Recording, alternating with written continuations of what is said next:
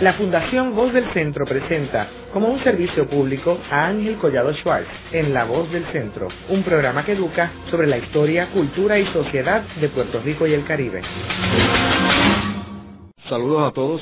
El programa de hoy está titulado Luisa Capetillo, anarquista, sindicalista, feminista, periodista, escritora.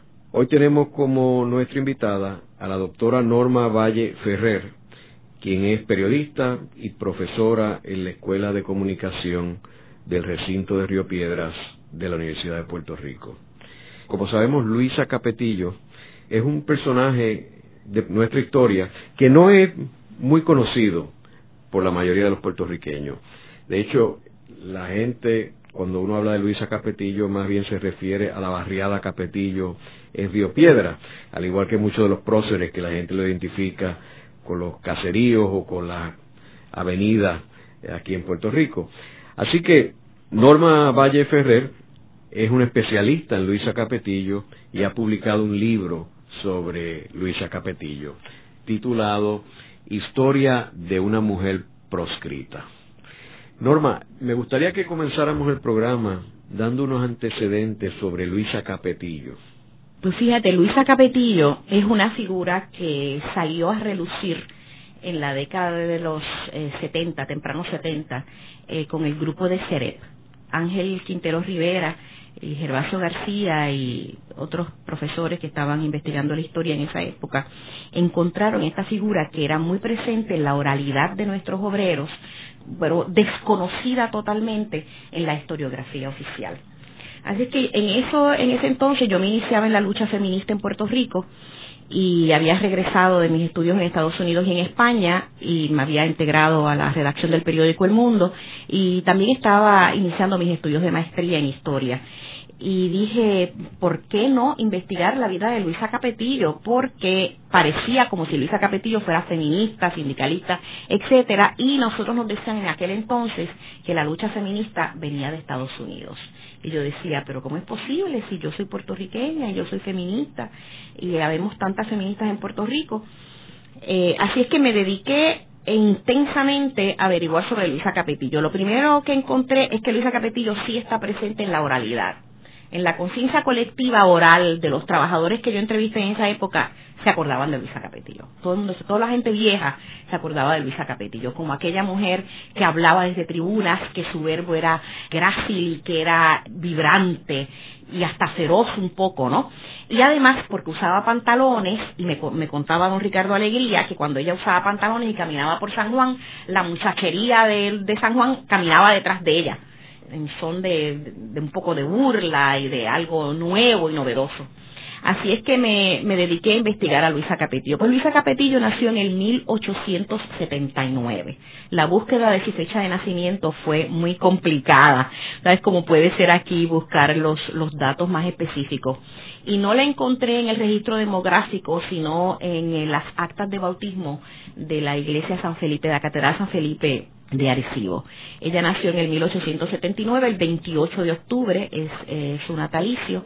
Su madre era francesa y la encontré, encontré la entrada de ella a Puerto Rico en los libros de ingreso desde Francia. Ella llegó a Puerto Rico como institutriz de la familia Seno de Arecibo.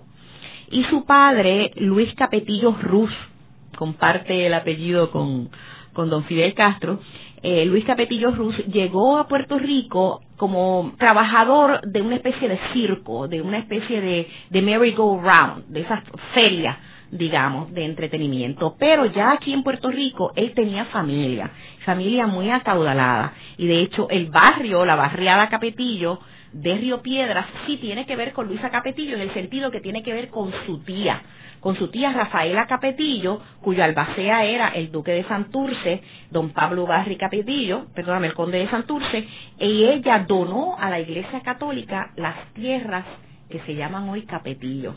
Esas tierras ella las donó para que allí se hiciera un orfanatorio y un asilo para niños huérfanos.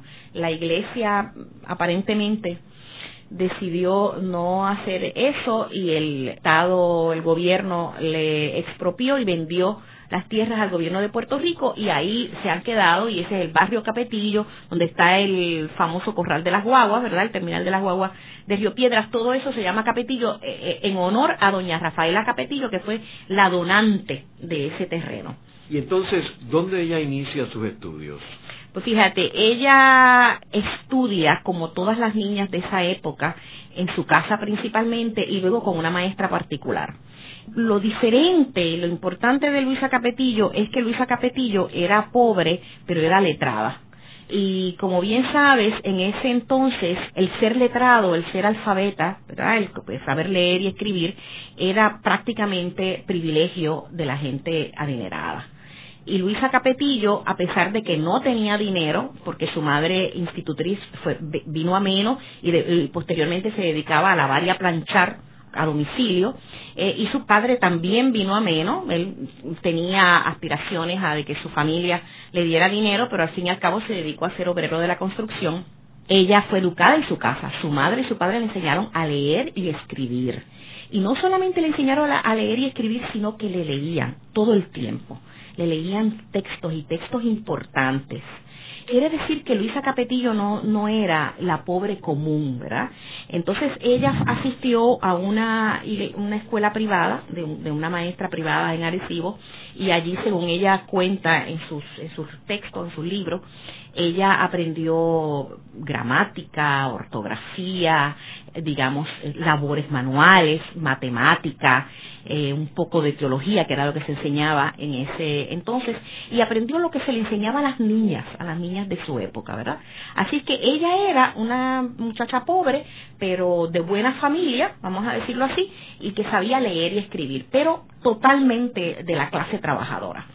Eh, su madre tenía una serie de costumbres muy interesantes y yo conocí a algunos obreros que conocieron a su mamá, doña Margarita Perone. Ella se llamaba Margarita Perón eh, en francés, pero aquí en Puerto Rico españolizó su nombre y era Margarita Perón con acento en la O y N. Y doña Margarita, que la recuerdan como una mujer bajita, muy linda, regordeta, blanca, de ojos claros, se reunía en unas cafeterías que había en Arecibo y allí tertuliaban tertuliaba con intelectuales y con obreros ilustrados. Uno de los obreros que yo entrevisté, don Naval Barreto, que lo entrevisté para los 70, eh, las recordaba muy bien. Entonces ella, ella se compartía sobre un café y hablaban y discutían los periódicos del día. O sea que la costumbre europea de la tertulia estaba entronizada en la familia de Luisa Capetillo. Norma, y para beneficio de nuestros radioescuchas jóvenes, sería bueno que nos hablaras un poco cuál era la condición de la mujer en esos últimos dos décadas de Puerto Rico bajo los españoles, porque vemos que si Luisa nació en el 79, quiere decir que sus primeros 20 años, más o menos, ¿verdad?, de su vida eh, fue bajo el régimen español aquí en Puerto Rico. Pues fuerte, ¿verdad? La condición de la mujer de subordinación era terrible, terrible en Puerto Rico, en todos los países del mundo, pero aquí en Puerto Rico hasta, digamos, la década de los 50, ¿verdad? Que es que realmente las mujeres empiezan a participar con un poco, empiezan a entrar al trabajo asalariado en unas condiciones mejores. Luisa Capetillo vivía en un mundo hostil a la mujer, en que la mujer vivía subordinada en la sociedad, en la familia, la mujer no podía, digamos, expresarse eh, como quisiera, en que se le eh, asignaba a su marido por conveniencia de la familia. Era una mujer que tenía, la mujer pobre, eh, boricua, era una mujer sumamente maltratada con la cultura del trabajo en el trabajo era, no solamente trabajaba de sol a sol, eh, 18 horas diarias, sino que tenía que criar a sus hijos casi siempre sola, porque los hombres se trasladaban de finca en finca, ¿verdad?, donde hubiera trabajo nosotros nos gusta fantasear aquí en Puerto Rico y hablar de esa familia puertorriqueña tradicional que realmente no existía, nunca ha existido. Esa famosa familia extendida puertorriqueña existía solamente en algunos segmentos de nuestra sociedad, pero todos nuestros pobres tenían unas familias realmente consideradas ahora psicológicamente disfuncionales. O sea, casi siempre eran madres con hijos que llevaban y, y cargaban, ¿verdad? a todas partes. En algunas familias estaba el padre presente, pero en pocas familias, especialmente de la gente pobre. Así es que el trabajo de las mujeres en la época de Luisa Capetillo era un trabajo fuertísimo y era agotador y además en condiciones en que tenía que aceptar la doble moralidad sumamente importante en esa época los hombres tenían queridas tres y cuatro queridas o sea tenían una esposa a veces legal o a veces más o menos oficial y tres o cuatro mujeres más o sea que, que si nosotros por ejemplo para conocer el medio en el cual Luisa Capetillo creció si leemos la charca si leemos El negocio, las novelas de Seno Gandía, que son documentos históricos extraordinarios y maravillosos, podemos comprender cómo era que vivían las mujeres pobres y las familias pobres nuestras. Así que en ese mundo es que nace y se desenvuelve Luisa Capetillo. Hay un dato interesante también, que lo vemos en mis memorias de eh, Alejandro Tapi Rivera, porque él, ahí tenemos una persona que no era pobre, ¿verdad? Eh, pero que su padre era un militar español que se casa con su madre y después la abandona y regresa para España. O sea que esa es otra otra dinámica del padre que, del español que está aquí militar, tiene su familia y los abandona y se va. Exacto, es, es, el, es el padre ausente, por ejemplo, eh, posteriormente con, con la inmigración masiva de puertorriqueños hacia Estados Unidos, también el hombre se va a las fincas de tomates, de frutas y de agrícolas de Estados Unidos y la mujer nuevamente queda sola también con sus hijos criándolos. A veces llega algún dinerillo del padre y la mayor de las veces no llega nada.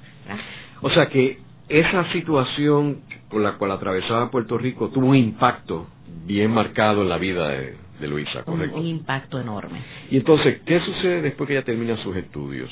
Bueno, ella estudia, y, cuando tú dices termina sus estudios, acuérdate que son estudios muy informales, ¿verdad? Son estudios eh, autodidactas, muy, bastante autodidactas, dirigidos un poco por la madre, que era una mujer muy lectora, y es que es la figura presente, ¿verdad? Porque el padre de ella está presente durante los primeros años y luego también se convierte en un padre ausente, a pesar de que ella mantuvo relación con la tía Rafaela. ¿Verdad? Hasta más adelante ella siempre eh, visitaba a su a su tía en, en Santurce, etcétera, pero pero principalmente era era una familia de ella y su madre. Entonces ella acompañaba a su madre mm, por supuesto en Arecibo, era una muchacha linda de ojos azules y pelos rubios, ojos azules verdes, como, como la describen, y eh, se enamora de ella, el hijo del marqués de Arecibo, don Manuel Ledesma tú debes de conocerlos, Ángel, porque tú sabes que la familia que fundaron el First Federal Bank, casada uno, de ellos con doña Margarita Campos, etcétera, se enamora de ella, era el hijo del joven marqués, o le decían el joven marqués, y establece una relación más o menos oficial con ella. Eh, digamos que le monta casa, le monta casa como era tradicional, y ella empieza a tener sus primeros hijos. ¿Qué edad tendría ella? Ella tendría como 17 o 18 años, ¿no? jovencita, ¿no? Se esperaba que él se casara con ella, él era soltero. Se esperaba que se casara con ella. No se casó con ella, por supuesto. Se casó con, con otra persona. Ella, ella tenía dos hijos de él. Hay un ensayito de ella en que ella, en ese momento muy emotiva, piensa que es posible que tuviera que ver con la madre de él y con la familia, pero por supuesto tiene que ver con la familia, con las diferencias enormes sociales. O sea, aquí tenemos a Luisa Capetillo, una mujer educada, una mujer bonita, una mujer, digamos, eh, en términos tradicionales, pues, este, que sabía leer, escribir, muy, muy fina, etcétera, pero pobre y de una familia sin ningún dinero. Y, y recordemos que el marqués de Arecibo no solamente era el marqués de Arecibo con un título aristocrático concedido por el rey de España, sino que además era un negociante era un comerciante de Arecibo, era poseedor de tierra, eran los dueños de las fábricas de ron, del famoso ron rico, así que era una gente poderosa, era un hacendado, era un comerciante. Entonces, ellos querrían para su hijo una esposa igual, ¿no? Así es que ella, esa fue su, una gran frustración para ella, el que él no se casara oficialmente con ella, y ella ya empezó a trabajar. Ella empezó a trabajar desde su hogar, a pesar de que él la mantenía y todo. Ella empezó a trabajar en lo que es la industria de la aguja a domicilio y hacía lo que lo que hacían miles de mujeres puertorriqueñas, pañuelos, bordados, etcétera. Cuando ella realmente, cuando él se casa, ella rompe la relación con él. Hacemos una breve pausa y luego continuamos con la voz del centro.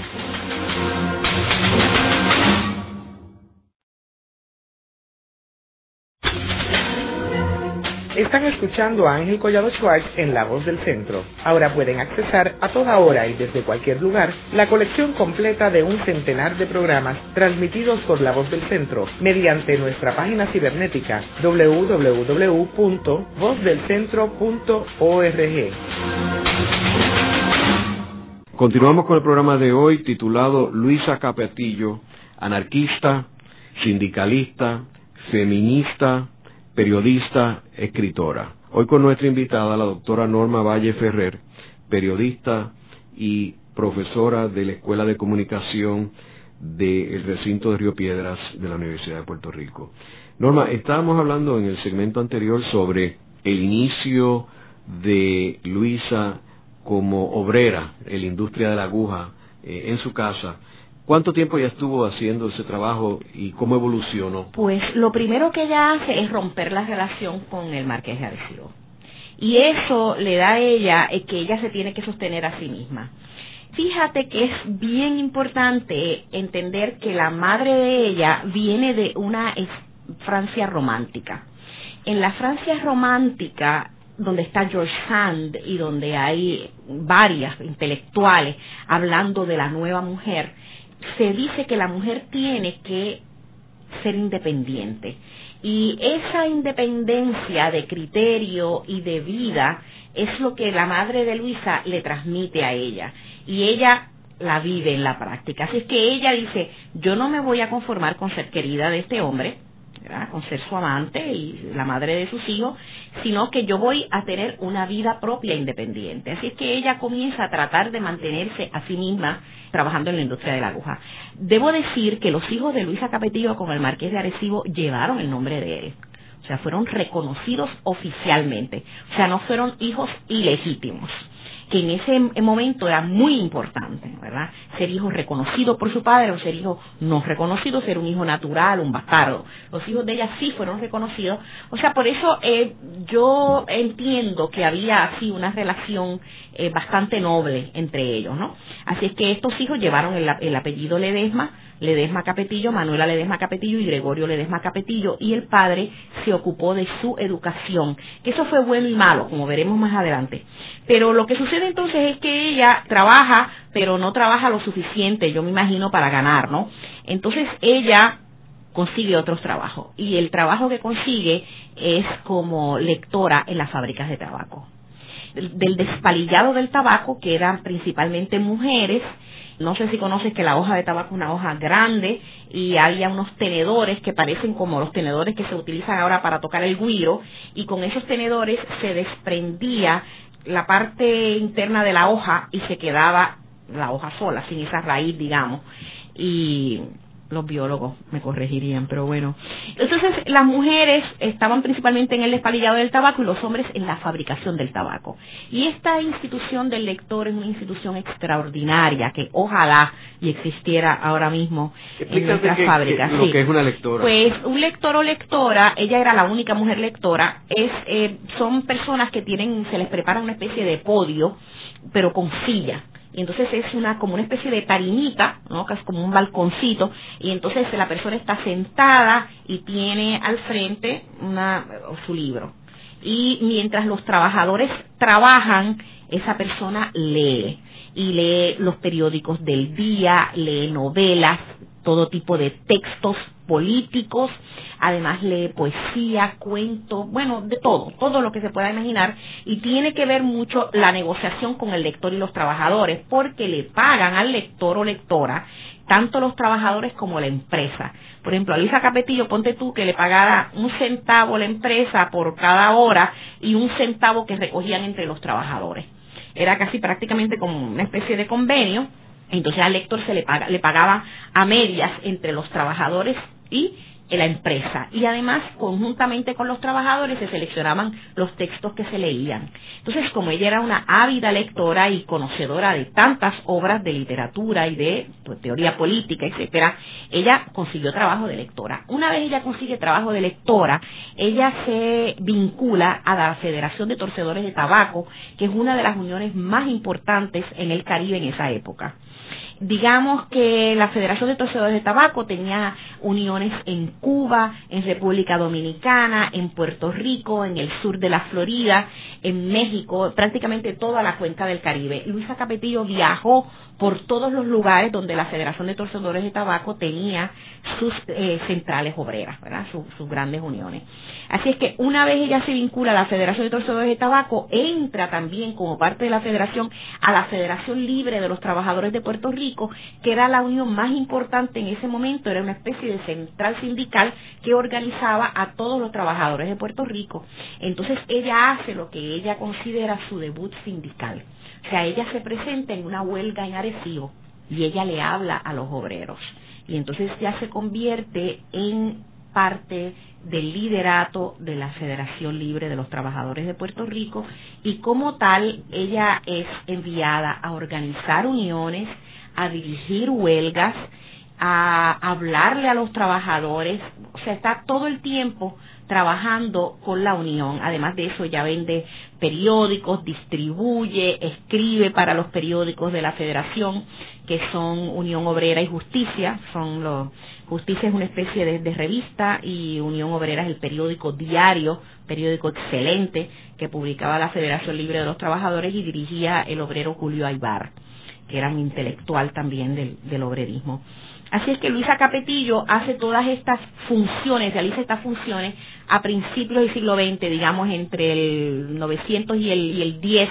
Ella está trabajando como anarcosindicalista, está escribiendo en los periódicos, está arengando a los trabajadores, está organizando, está recorriendo las haciendas a caballo, organizando a los trabajadores de la caña, está dirigiendo huelgas, está negociando convenios con las empresas, o sea, ella tiene una actividad extraordinaria e intensa en esa primera época. Norma, sería bueno que explicaras también cómo el movimiento sindical fue afectado por el cambio de soberanía de Puerto Rico.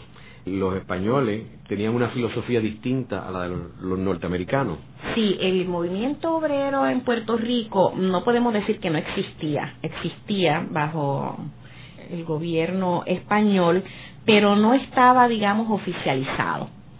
Eh, no tenía rango de oficial, pero ya se trabajaba, se reunía, había círculos de lectura, por ejemplo Luisa Capetillo participó en círculos de lectura, ya se había iniciado el famoso ensayo obrero, en el que participaban eh, Ramón Romero Rosa, José Ferrer y Ferrer, Santiago Iglesias Pantín, pero la invasión de los norteamericanos a Puerto Rico en el 1898, digamos que legaliza el movimiento obrero a pesar de que sorprende a Santiago Iglesias encarcelado, Posteriormente, por supuesto, él sale y empieza una fervorosa y activa campaña sindical y ya los obreros estaban, los obreros y obreras estaban aprestados, ¿verdad? Digamos, estaban ya iniciados en el movimiento obrero y masivamente se integran a la Federación Libre de los Trabajadores.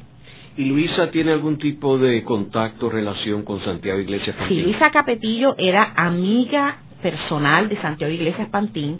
No solamente trabajaba con él en la federación como líder de la federación, y, sino que era amiga personal. De hecho, cuando yo estaba haciendo investigación, que siempre pienso que fue como bastante detectivesca, ¿no? Porque encontrar a Luisa Capetillo fue difícil, ¿verdad? Fue hurgar, porque estaba en la conciencia colectiva, estaba en, la oralidad, pero no estaba en blanco y negro, que era lo que queríamos, así que fue un trabajo bastante detectivesco. En aquella época colaboró conmigo don Nicolás Nogueras Padres, que fue miembro ya al final de la Federación Libre de los Trabajadores, y su esposa doña Berta, y tenían ellos bastante bien organizados esos documentos desafortunadamente eh, mucho de esa papelería ha desaparecido, mucho de esa documentación, pero ellos me obsequiaron copia de cartas manuscritas que circularon entre Santiago Iglesias y Luisa Capetillo y de hecho yo llegué a ver una fotografía que después busqué y busqué y les pedí de súplica pero En ese momento no me la quisieron dar, no había facilidad de cámara digital, pero yo vi la foto de Luisa Capetillo vestida con traje de montar, una foto preciosa, y vi la foto de ella sentada con este traje calado y bordado y tejido, también la vi, la original, en el archivo de la Federación Libre de los Trabajadores. Que había muchas cosas de Luisa Capetillo en ese archivo. Ellos me dieron ocho cartas y me dieron este algunas otras cosas, ¿no? Pero sí, eh, Santiago Iglesias y Luisa Capetillo se carteaban, pero no solamente eso, Santiago Iglesias era su jefe en la Unión, ¿verdad? O sea, le, le impartía instrucciones. Por ejemplo, yo tengo cartas cuando ella estaba dirigiendo la huelga en Ceiba para el 1916, en que ella le cuenta a Santiago Iglesias, nos está pasando esto, esto, esto, que tú vas a hacer, que debo hacer, ¿no? Y, entonces él, le contesta qué es lo que debe hacer y si deben dejar la huelga, si deben reiniciarla, si deben mantener los piquetes, etcétera. O sea que ella era subalterna en la unión, digamos, colíder con él, pero él era el jefe de la unión y además su amiga personal. En breve continuamos con La Voz del Centro por WKQ Radio Reloj.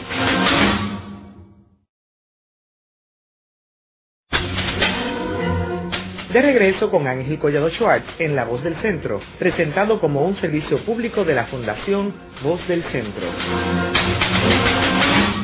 Continuamos con el programa de hoy titulado Luisa Capetillo, anarquista, sindicalista, feminista, periodista, escritora. Hoy con nuestra invitada, la doctora Norma Valle Ferrer, periodista y profesora de la Escuela de Comunicación del recinto de Río Piedras de la Universidad de Puerto Rico. Norma, en el segmento anterior estábamos hablando del el envolvimiento de Luisa Capetillo en el movimiento obrero y sindical en Puerto Rico.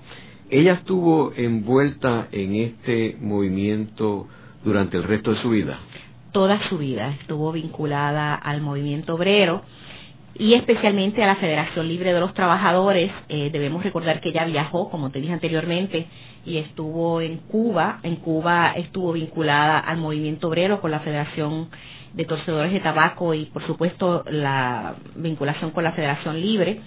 Y también con el movimiento anarquista. Ella fue expulsada de Cuba en el 1915 por el gobierno cubano porque firmó un, manifiesto, se llama el Manifiesto de Cruces, un manifiesto anarquista. Ella también visitó la República Dominicana y participó en la huelga de los zapateros en esa época y fue invitada a hablar en el teatro y no sé que no se pudo dar la actividad y ella habló afuera en un meeting público. También estuvo en México y por supuesto vivió bastante tiempo, como dos años, en Ybor City, Tampa, que era un centro de tabaquero, un importante centro de tabaquero. Yo fui a visitar también Ybor City y que tienen recreado la, la fábrica y tienen el podio de los lectores de tabaco. Eh, Ybor City tenía tabaqueros puertorriqueños, cubanos, dominicanos y había una compañía de dueños cubanos que se estableció en Ybor City, Tampa, y por muchísimas décadas. También ella vivió en Nueva York, y en Nueva York allí tenía una hospedería y un restaurante vegetariano. Estaba en contacto con Bernardo Vega, por ejemplo, líder también obrero, y estuvo vinculada al movimiento obrero en Nueva York, que era un movimiento hispano, ¿verdad? Caribeño, puertorriqueño, cubano, dominicano, mexicano, etcétera y en todos los lugares donde ella estuvo siempre estuvo vinculada al movimiento obrero y siendo ofreciendo su hogar eh, la hospitalidad puertorriqueña. Hemos hablado también, mencionaste ahora de, de que Luisa era una anarquista. Sería interesante, Norma, que primero definieras qué es un anarquista y luego lo atáramos a Luisa Capetillo. ¿Por qué ella era una anarquista? Fíjate, yo pienso que el estudio del anarquismo en Puerto Rico y en nuestros países todavía está por hacerse, hay que estudiarlo más porque eh, muchas veces el movimiento obrero hay incongruentes e incógnitas que si uno estudia la teoría anarquista lo va a comprender. La anarquía no es caos, a pesar de que esa es una de las definiciones que da el diccionario. La anarquía aspira al orden total y absoluto. ¿Por qué? Porque el anarquismo, la teoría anarquista y el movimiento anarquista, lo que aspiran, lo que pretenden y trabajan porque cada ser humano cumpla con su función sin invadir el terreno de la otra persona. El anarquismo entiende que si cada persona desarrolla su trabajo y es respetuoso de su trabajo, no tiene que haber gobierno. Entonces, en una mentalidad que hemos desarrollado por siglos y milenios, en que los gobiernos y los jefes en las empresas, la autoridad siempre es la que nos dicta nuestra conducta, nos parecería que no existiera autoridad y no existiera gobierno, habría caos. Y por eso es que se considera erróneamente y equivocadamente como un equivalente entre anarquía y caos, pero realmente la anarquía lo que significa es orden, orden absoluto, en que cada persona realiza su función, su tarea, su trabajo tan eficientemente que no necesita que nadie se lo ordene. Eso es lo que es anarquía. ¿Y Luisa cualificaba como anarquista? Luisa cualificaba como anarquista. Luisa era una persona muy independiente y Luisa eh, trabajaba, y no solamente trabajaba, sino que tenía una misión. Y yo creo que esa misión es lo que regía principalmente a nuestros obreros, a nuestros líderes tempranos en el, en el, siglo XX, todo ese, ese liderato obrero. Yo creo que si estudiamos más el significado del anarquismo podemos comprender mejor a nuestro movimiento obrero, a nuestro movimiento feminista autónomo que surge de entronque anarquista, ¿verdad? entronque popular obrero, lo vamos a entender mejor. O sea, esa idea de ser movimiento feminista autónomo, movimiento obrero autónomo, eso viene todo del anarquismo. Porque el marxismo habla de las dictaduras del proletariado y una etapa que tiene que pasar el pueblo por una dictadura del proletariado. Y entonces nosotros en, en nuestra historia, en el estudio de nuestra historia, hemos ido a nivel mundial, te estoy hablando, occidental completo, hemos ido del estudio del procerato, del estudio de los lideratos y de los gobiernos, a un estudio marxista de la historia. Y entonces hemos dejado de lado el estudio aplicar la teoría anarquista al estudio del movimiento obrero, del movimiento de la incepción del movimiento de mujeres y de otros movimientos populares que es fundamental para poder comprender estos movimientos. Entonces Luisa Capetillo, no solamente ella, sino prácticamente todo el movimiento obrero latinoamericano, no Puerto Rico nada más, latinoamericano, era un movimiento de entronque anarquista. Cuando digo de entronque, estaba altamente influenciado por el movimiento anarquista francés, movimiento anarquista español y posteriormente por los teóricos del anarquismo que vivían en la Argentina. Enrico Malatesta, Carlos Malato, vivían en la Argentina y de ahí procedía una teoría en español, ¿verdad? que bebían nuestros obreros. Por ejemplo, el libro de Bakunin, Federalismo, que es Bakunin uno de los teóricos principales del anarquismo, se traduce al español y lo recibimos en Puerto Rico del siglo XIX y se lee en la fábrica. Luisa Capetillo lo lee a los lectores, otros lectores lo leen. O sea que no solamente se lee a Carlos Marx, se lee también el anarquismo. ¿Y qué pasa? Que el movimiento anarquista y la teoría anarquista enfocaba principalmente en la organización de los trabajadores. Y tenía unas diferencias con el marxismo en esa época. La teoría anarquista no solamente habla de una teoría conceptual, sino de un estilo de vida y de un modo de vida. Entonces, eso es, esa es la, diferencia fundamental. O sea, no bastaba con ser anarquista de teoría, sino que había que ser anarquista de práctica. Por ejemplo, si tú creías en el anarquismo y tú creías en el amor libre, uno de los conceptos del anarquismo es el amor libre, pues tú tenías que respetar esa teoría del amor libre. Si el anarquismo creía en el vegetarianismo porque creía en una vinculación con la naturaleza extrema, que también está influido por el romanticismo y la teoría de los románticos, ¿verdad? la vinculación con la naturaleza, entonces tú tenías que vivir de acuerdo con esa práctica filosófica de la naturaleza del naturismo. No solamente en lo que tú comías, sino cómo te comportabas en la ropa que tú llevabas. Por ejemplo, cuando Luisa Capetillo se hace vegetariana y aboga por la calistenia es porque quiere estar más en contacto con la naturaleza. Cuando Luisa Capetillo dice debemos usar pantalón y debemos usar telas, abandonar esas telas que no tienen nada que ver con el trópico, esas telas como lanas y telas pesadas, y sino usar telas de algodón y telas que sean naturales, para nuestro trópico, para nuestro y para nuestra naturaleza. Ella está ahí también reivindicando la teoría anarquista, porque es una teoría de naturaleza.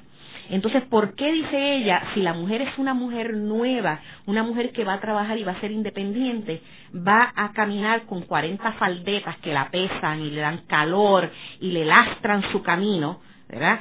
¿Por qué no utilizar el pantalón que es mucho más, eh, te brinda más agilidad y más flexibilidad para tu poder trabajar? O sea que todo el estilo de vida de Luisa Capetillo va en consonancia con su teoría anarquista.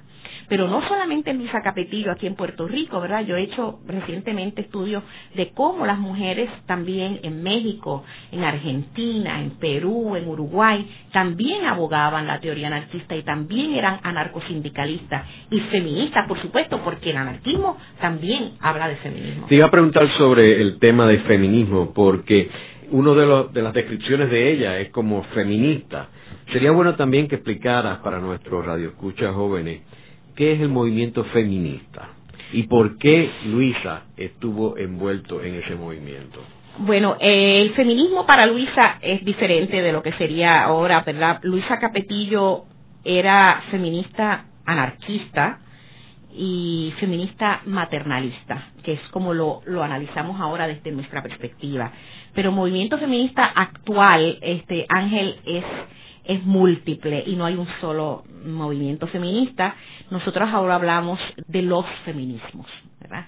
Y se pueden abrazar de muchas maneras. Se puede abrazar el feminismo de muchas maneras. Hay una definición clásica que es que la persona feminista es aquella que cree en el mejoramiento de los derechos de las mujeres. Y yo creo que pues más o menos todo el mundo cree en eso, ¿verdad? Pero de ahí en adelante pues hay una serie de teorías feministas y tú te inscribes en una o en la otra. Eh, yo podría analizar la teoría feminista de Luisa Capetillo como anarquista y dentro del anarquismo como maternalista también. Maternalista porque la teoría maternalista feminista es la que dice que la mujer tiene una superioridad porque es madre, da vida no es una teoría arcaica. Hay muchas mujeres que todavía creen en esa superioridad porque es la, dadora de vida. Eh, es este el, homenaje a la tierra, a la tierra madre. ¿verdad? La mujer como madre, independientemente de que tenga hijos físicamente o no los tenga, ¿verdad? La mujer siempre es madre porque tiene la capacidad y la posibilidad de dar vida. Y entonces esa es una teoría que abraza Luisa Capetillo. Ella pensaba que toda mujer tenía que ser madre y que era madre independientemente si tuviera hijos o no, y ella hace esa salvedad. O sea, que no era que tú tenías que tener hijos, sino que la mujer es madre y da vida. Y además de eso, entiende que todo lo que dice el anarquismo con respecto a la mujer, ella lo hace suyo también. Que la mujer te podría identificar cuáles son los valores principales feministas de ella. Bueno, primero, que la mujer tiene que tener educación total no una educación pactada para las mujeres de una forma y para los hombres de otra. Que la mujer debe tener acceso a la educación en todos los ámbitos del conocimiento, que no se debe limitar a la mujer el conocimiento solamente de la lectura y la escritura limitadamente labores manuales, que la mujer debe tener acceso a la geometría, a la ciencia, a las matemáticas puras, a la astronomía, a la física, a las ciencias naturales, ¿verdad? O sea, que, que ella entiende que la mujer debe poder asistir a todo tipo de escuela y que no se le debe limitar la educación. Por otro lado, entiende que la mujer debe ser también educada sexualmente, porque ella dice, ¿cómo es posible que la mujer llegue virgen al matrimonio y cuando llegue a la noche de boda sea una experta para su marido? Ella dice, eso es una cosa absurda. O sea, ¿cómo es posible eso? Que la mujer debe de tener, los niños y las niñas deben de tener educación sexual. Y por otro lado, cree que la mujer debe tener la independencia de criterio para seleccionar su pareja. Y luego de seleccionar su pareja, debe poder separarse de esa pareja si esa pareja o le es infiel, o, le, o la maltrata, o no le es respetuosa. O sea que eso también es tan actual, ¿verdad? Tan vigente. O sea que ella creía en la educación sexual, en la educación amplia para todas las mujeres y además creía en el divorcio, ¿verdad? En el divorcio te digo que es lo que contemplamos hoy en día, pero ella no creía en el matrimonio oficial, ¿verdad? Ella creía en la unión por amor de la pareja y en la disolución si así fuera necesario. Luego de la pausa continuamos con la voz del centro.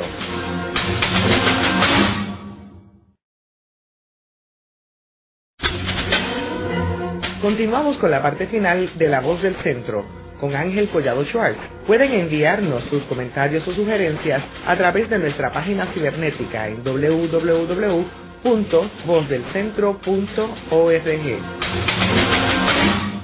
Continuamos con el programa de hoy titulado Luisa Capetillo, anarquista, sindicalista feminista, periodista, escritora. Hoy con nuestra invitada, la doctora Norma Valle Ferrer, periodista y profesora de la Escuela de Comunicación del recinto de Río Piedras de la Universidad de Puerto Rico. Norma, hablando del elemento feminista de Luisa Capetillo, tú ahorita estabas hablando de una anécdota sobre un problema que tuvo Luisa Capetillo en La Habana por usar pantalones. Sí, pues fíjate, Luisa Capetillo, como te dije anteriormente, el y los anarquistas creían en el símbolo, ¿verdad? En el acto, en el acto de desafío, de retar la sociedad. Así es que ella usa pantalones por ambas cosas. Primero porque creía que eran más adecuados a la vida moderna y segundo también como un acto de desafío a las autoridades. Así es que aquí en Puerto Rico ella usaba falda pantalón, en el retrato de ella falta pantalón. Hay un retrato maravilloso de ella que está incluido en mi libro Historia de una mujer proscrita, de ella con un pantalón harem y sandalias terraplén de corcho, tal como las usan las mujeres hoy en día, ¿verdad? Que son este muy de moda. Pero lo importante es que ella en Cuba se viste con un traje blanco de hilo y camina por las calles de La Habana, Y este traje de hombre, pero la gente dice, pero ¿y por qué se viste como traje de hombre? Pero habían trajes de pantalón para mujeres. No había, ¿no? Así que ella se pone este traje de pantalón de hombre, un suit, ¿verdad? Un traje, este fal, pantalón y chaqueta, y camina por las calles de La Habana. Entonces la detiene un policía. Y la detiene y la arresta y la lleva al juzgado. Entonces hay un juicio posterior y entonces en el juicio ella, ella asume su propia defensa. Y es maravilloso porque el periódico El Día de La Habana, cuando yo estuve haciendo investigación en la biblioteca José Martí de La Habana, pues hice la transcripción de, todo el juicio y el juez le pregunta, ¿y por qué usted es tan atrevida de desacatar la moral pública de vestirse en pantalones? Entonces ella le contesta, ¿pero hay alguna ley que lo prohíba? Y entonces el juez se queda así asombrado y dice, bueno, no hay ninguna ley, pero pero pero atenta contra la mujer moral. Y entonces ella le pregunta, ¿qué moral? o sea, entonces todo es un juego de que ella está cuestionando la moral, las leyes y al fin y al cabo no la pueden hacer nada porque no está escrito que las mujeres no puedan usar pantalones en público porque a nadie se le ocurrió que hubiera una mujer que se atreviera a usar pantalones en público, ¿verdad? Así que eh, eso es importante. Y a diferencia, por ejemplo, de George Sand, que usó la, la falda pantalón, George Sand era una mujer acaudalada, era noble, en Francia, ¿no? En esa época revolucionaria. Y Flora Tristán igual. Pero te estamos hablando de Luisa Capetillo, que era una líder obrera, ¿verdad? Que era, era una, una visión alternativa de la sociedad, polémica. Así es que eh, ella se defendió muy bien y salió libre en La Habana y el periódico El Día de La Habana, que es tamaño sábana, como era muy popular en esa época, publicó una, una página completa con la foto de Luisa Capetillo vestida con traje de pantalón, que es la foto que se ha distorsionado mucho y que se publica aquí en Puerto Rico, pero que es una foto de una foto de una foto de una foto y está bastante distorsionada. Pero es ella vestida con este traje de drill blanco precioso eh, y caminando por las calles de La Habana. Y en términos de la faceta de Luisa como periodista y escritora. Pues fíjate, ella publicó varios libros y tenemos cuatro libros que son La humanidad en el futuro, ensayos libertarios, mi opinión sobre los derechos y libertades de la mujer puertorriqueña y influencias de las ideas modernas. El último es el 1916. De mi opinión hubo dos ediciones que conocemos, una en, en español aquí en Puerto Rico y otra en, en español también, pero publicada en Ybor City, Tampa, que yo encontré en la Biblioteca Pública de Nueva York. Eso es una anécdota interesante. Cuando yo fui a hacer investigación a Nueva York y empecé a buscar Luisa Capetillo, obrero, esto, lo otro. No, no, no, yo no buscaba bajo Luisa Capetillo, buscaba bajo obrero, Puerto Rican, este, montones de, de otras terminologías para buscar en la, y de momento me da por buscar bajo Capetillo Luisa y allí apareció la, la edición de Ivor City eh, de Luisa Capetillo, o sea, la segunda edición del libro, que es una edición mejorada y corregida de su libro Mi Opinión, y yo la tengo, ¿verdad? Y con todas las cositas que tengo de ella. Y entonces, periodista, ella... Sí, ella escribió en los periódicos Justicia y Unión Obrera. Eh, yo tengo algunos artículos escritos por ella, pero no la totalidad, que todavía eso es un trabajo, Ángel, que quiero eh, acometer próximamente. Eh, voy a publicar ahora otro libro que incluye este, estos ensayos que he hecho comparándola a ella con las latinoamericanas y también añadiendo una parte bien interesante. Nilita Viento Gastón me decía, pero Norma, pero pero ¿dónde estaban las amigas de Luisa Capetillo? Pero ¿cuál era su amiga? Es que yo siempre me preocupé por tratar de conseguirle las amigas de Luisa Capetillo y encontré algunas amigas, por ejemplo, la poetisa Fidela Mateu, que era arecibeña, y Elisa Tavares de Stotter, que también era, vivió en Arecibo mucho tiempo, una pianista y también fue amiga de ella, y por supuesto sus correligionarias, digamos, anarquistas en América Latina. Tú mencionabas eh, en el segmento anterior de que ella era vegetariana. Vegetariana. Y ella propulsaba... Propulsaba el vegetarianismo, el ejercicio. Eh, practicaba la yoga, ¿verdad? Y practicaba la yoga y la calistenia sueca. Bueno, todo lo que nosotros pensamos ahora que es la nueva mujer en la nueva era, el Luisa Capetillo nos antecedió por ciento y pico de años. Ahora, sin embargo, murió joven. Murió muy joven porque ella murió de tuberculosis la tuberculosis era la enfermedad de los tabaqueros, de los obreros de la, del despalillado del tabaco y de la fabricación del tabaco, porque estar en contacto con el tabaco 10 y 12 y 14 y 16 horas diarias afectaba a los pulmones. Así es que ella, ella murió de, de tuberculosis a los 41 años de edad. En el 1922. 22.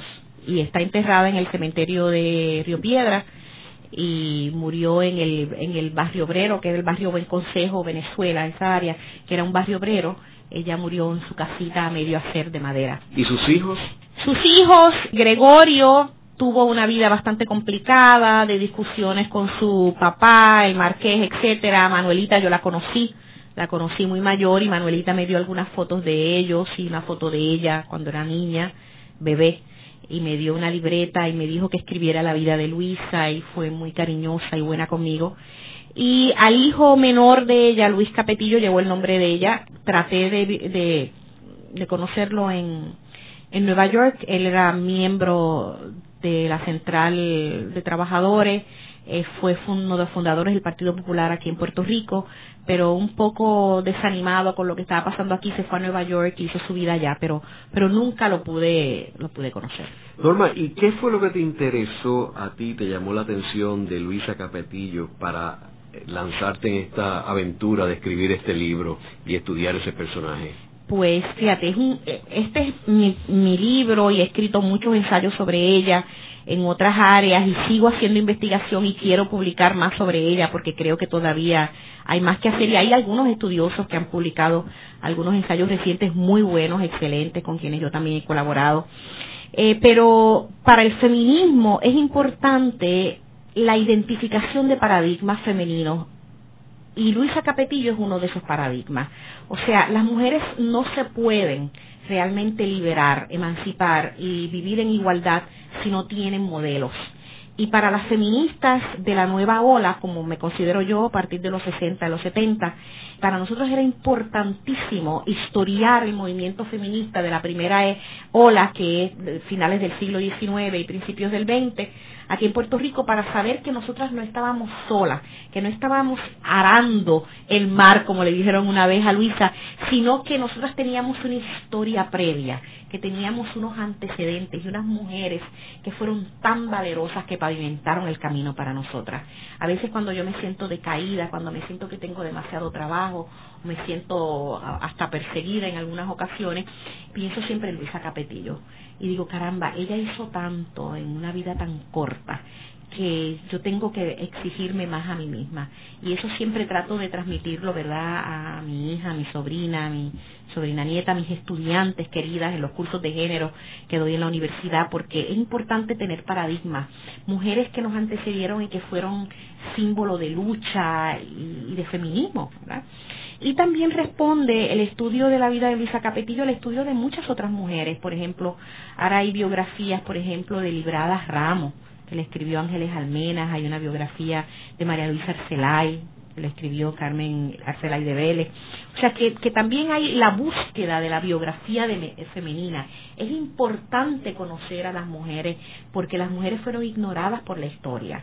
Y tenemos que ir atrás. Por ejemplo, Gerda Lerner en Why History Matters va tan atrás como el siglo IX. Yo tengo otro libro de mujeres aventureras que va tan atrás como el siglo III y encontramos a una monja que salió de España, de Santiago de Compostela, y llegó caminando a pie hasta Israel y escribió toda la crónica de su viaje.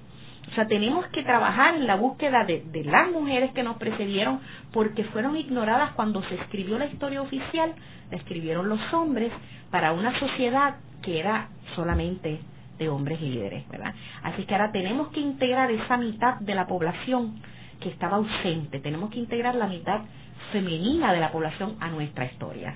Y Luisa Capetillo es parte de la historia de Puerto Rico que hay que, integrarla. En el programa de hoy hemos discutido la figura de Luisa Capetillo, que como Norma muy bien apunta, es un modelo para los puertorriqueños, tanto hombres como mujeres, particularmente para las mujeres, pero es un verdadero ejemplo de alguien que estaba en avanzada, una persona que viajó fuera de Puerto Rico, que vio este distintos escenarios, ya sea en los Estados Unidos o en América Latina, y que pudo compartir sus pensamientos con el resto de la población, no solamente en una forma pasiva, sino en una forma proactiva, como lo fue en todo el movimiento sindical. Y en un momento donde en Puerto Rico se discute tanto el maltrato de mujeres, el abuso de mujeres, pues de momento una figura como Luisa Capetillo surge como un modelo extraordinario para estos tiempos. Gracias, mamá. Gracias a ti, Colaboran en la dirección técnica Ángel Luis Cruz y Ezequiel Cabán. En la producción Isabel Pichardo y Nidia Suárez. Los invitamos a sintonizarnos la próxima semana a la misma hora en La Voz del Centro por WKQ Radio Reloj.